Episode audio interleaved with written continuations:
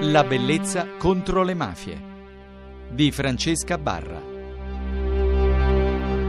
Altra notte in compagnia di donne di mafia, ma soprattutto di una giornalista della Gazzetta del Mezzogiorno, Antonella Inciso, che continuerà a parlarci di donne di mafia oltreoceano. Ciao Antonella, a questo proposito mi sono ricordata che molti mesi fa avevo citato la figlia di un boss mafioso, John Gotti, che eh, John Gotti che ha ispirato, questo personaggio leggendario, ha ispirato molti ruoli anche al cinema. Lei che oggi è una scrittrice a quasi 50 anni, durante una eh, intervista televisiva eh, ha rilasciato una confessione al, in questo programma ed è stato, sua, queste sue dichiarazioni sono state poi riportate dal settimanale americano People.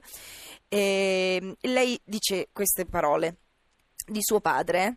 Lo adoravo come uomo, ma era profondamente disgustata dalle sue scelte e dal suo stile di vita. Come si può provare in fondo adorazione per questo tipo di vita? Come si può pensare che sia foriero di gloria? Si chiede, rivelando poi che passava le notti sveglia a piangere e continuava a chiedersi: tornerà a casa papà, finirà di nuovo in prigione, sarà ferito, o peggio ancora ucciso? Ecco, queste sono le riflessioni di, di, questa donna mi aveva colpito perché le figlie dei boss non sempre poi vengono ascoltate, quindi anche se in luoghi così distanti, in epoche distanti, insomma fa sempre un po' impressione poi sapere come hanno vissuto. Noi avevamo ascoltato anche eh, Maria Rosa Nuvoletta, il cognome eh, noto a chi naturalmente segue vicende di Camorra e lei invece è una donna molto impegnata nell'educazione alla legalità, insegna scuola, un'altra nostra radioascoltatrice che partecipa e fa partecipare i suoi studenti, per cui credo che sia anche importante andare ad ascoltare queste voci familiari, no? Ma che poi subiscono per prime l'atmosfera in casa. Non so Antonella, però sicuramente, forse... sicuramente. Teniamo conto proprio che nell'organizzazione mafiosa eh, si respira perché eh, io studiando queste donne eh, ho tratto la eh, conseguenza che in qualche modo loro trasmettono per prime ai figli questa cultura mafiosa nella maggior parte dei casi. Eh, Ma quando questo non si riesce, cioè quando non riescono ad attaccare, diciamo a conseguire con un passaggio di DNA, eh, purtroppo però accade che si, si creano degli uomini e delle donne infelici che subiscono passivamente o scappano diventano come nel caso di Ritatria testimoni di giustizia. Ecco, diciamo che il loro percorso segnato non è facilissimo perché di alternative non ce ne sono poi tante. Assolutamente sì, effettivamente è questo. Eh, teniamo conto però che con la regola di base eh, le donne sono tenute fuori dall'azione. Questo avveniva in passato e avviene oggi.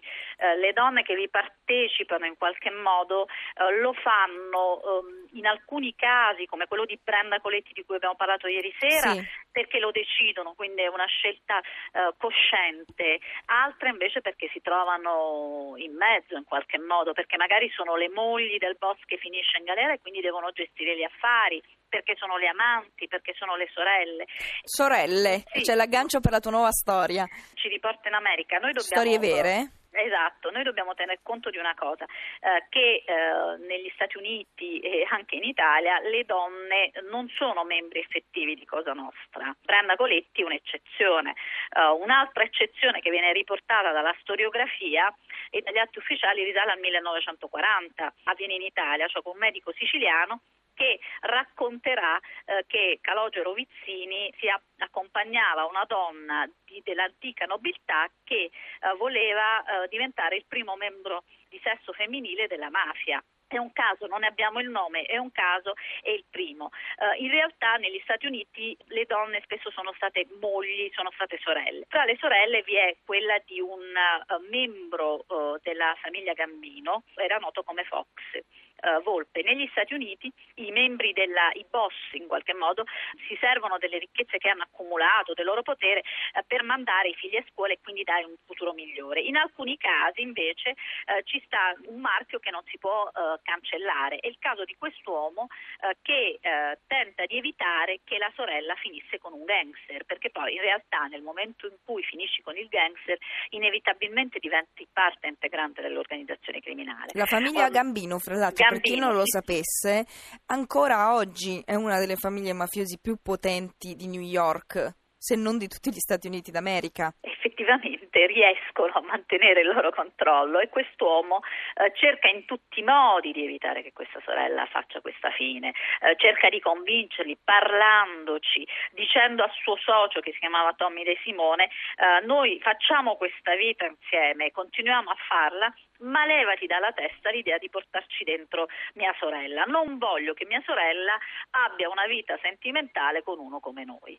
Questo tentativo um, non finisce bene perché in realtà De Simone uccide Foxy per questa cosa, uh, il che probabilmente non gli attira, anzi, il che sicuramente non gli attira la simpatia della sorella, uh, ma uh, di fatto ha un prezzo altissimo perché l'evitare che questa ragazza diventasse la compagna di un boss è costata a fratello la vita.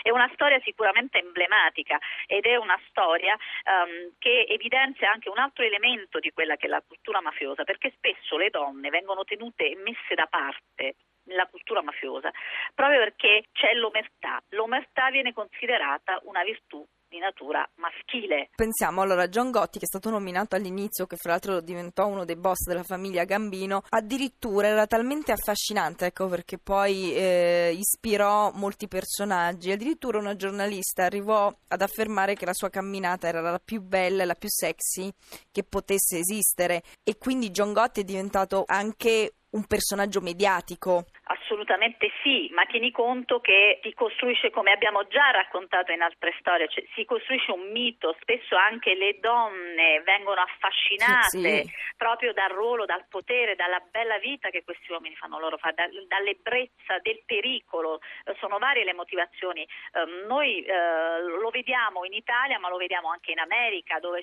dove il mafioso comunque mantiene un certo tipo di cultura, quindi deve avere l'amante pur non, non dovendo dovendo essere divorziato e cose di questo genere. Non credo che però ci siano dei corrispettivi così affascinanti anche in Italia, fortunatamente. No, concordo con te, eh, rimangono due elementi da cui dobbiamo tenere presente però, eh, che per il mafioso le cose importanti sono il denaro, cioè i soldi da un lato e dall'altro i figli, quindi anche questa proiezione sui figli eh, sì. Eh, che spinge ehm, soprattutto la mafia americana ultimamente, mentre prima per diventare componente di un'organizzazione mafiosa bisognava far parte eh, di una famiglia, quindi c'era un confine netto patto eh, tra eh, quelli che erano componenti effettivi, quindi di tradizione, e i nuovi adepti, oggi questo confine non c'è più. Con i collaboratori di giustizia, con i colpi inferti, si è dovuta in qualche modo aprire e eh, si è aperta agli uomini, si è aperta in alcuni casi anche alle donne, come abbiamo visto,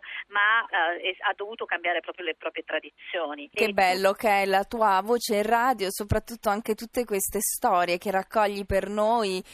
Francesca, consenti consentimi l'ultima cosa, io vorrei ricordare ai nostri eh, radioascoltatori eh, che questo vale per l'oggi ma vale anche per il passato perché la prima brigantessa eh, di cui si attraccia eh, in Italia che era una donna eh, di Palmi decide di diventare brigantessa dopo aver resistito alla corte di un ufficiale francese questi le fa fucilare i figli. Lei lo incontra eh, con la sua banda lo uccide lo squarta e ne mangia il cuore ancora pulsante questo per dimostrare quanto poi le donne eh, vivano e eh, siano fondamentali nel legame con la, la, famiglia e il legame con i figli. Una un bellissima cruenta, visione, un po' cruenta, però doverosa. Grazie Antonella, grazie ai nostri radioascoltatori.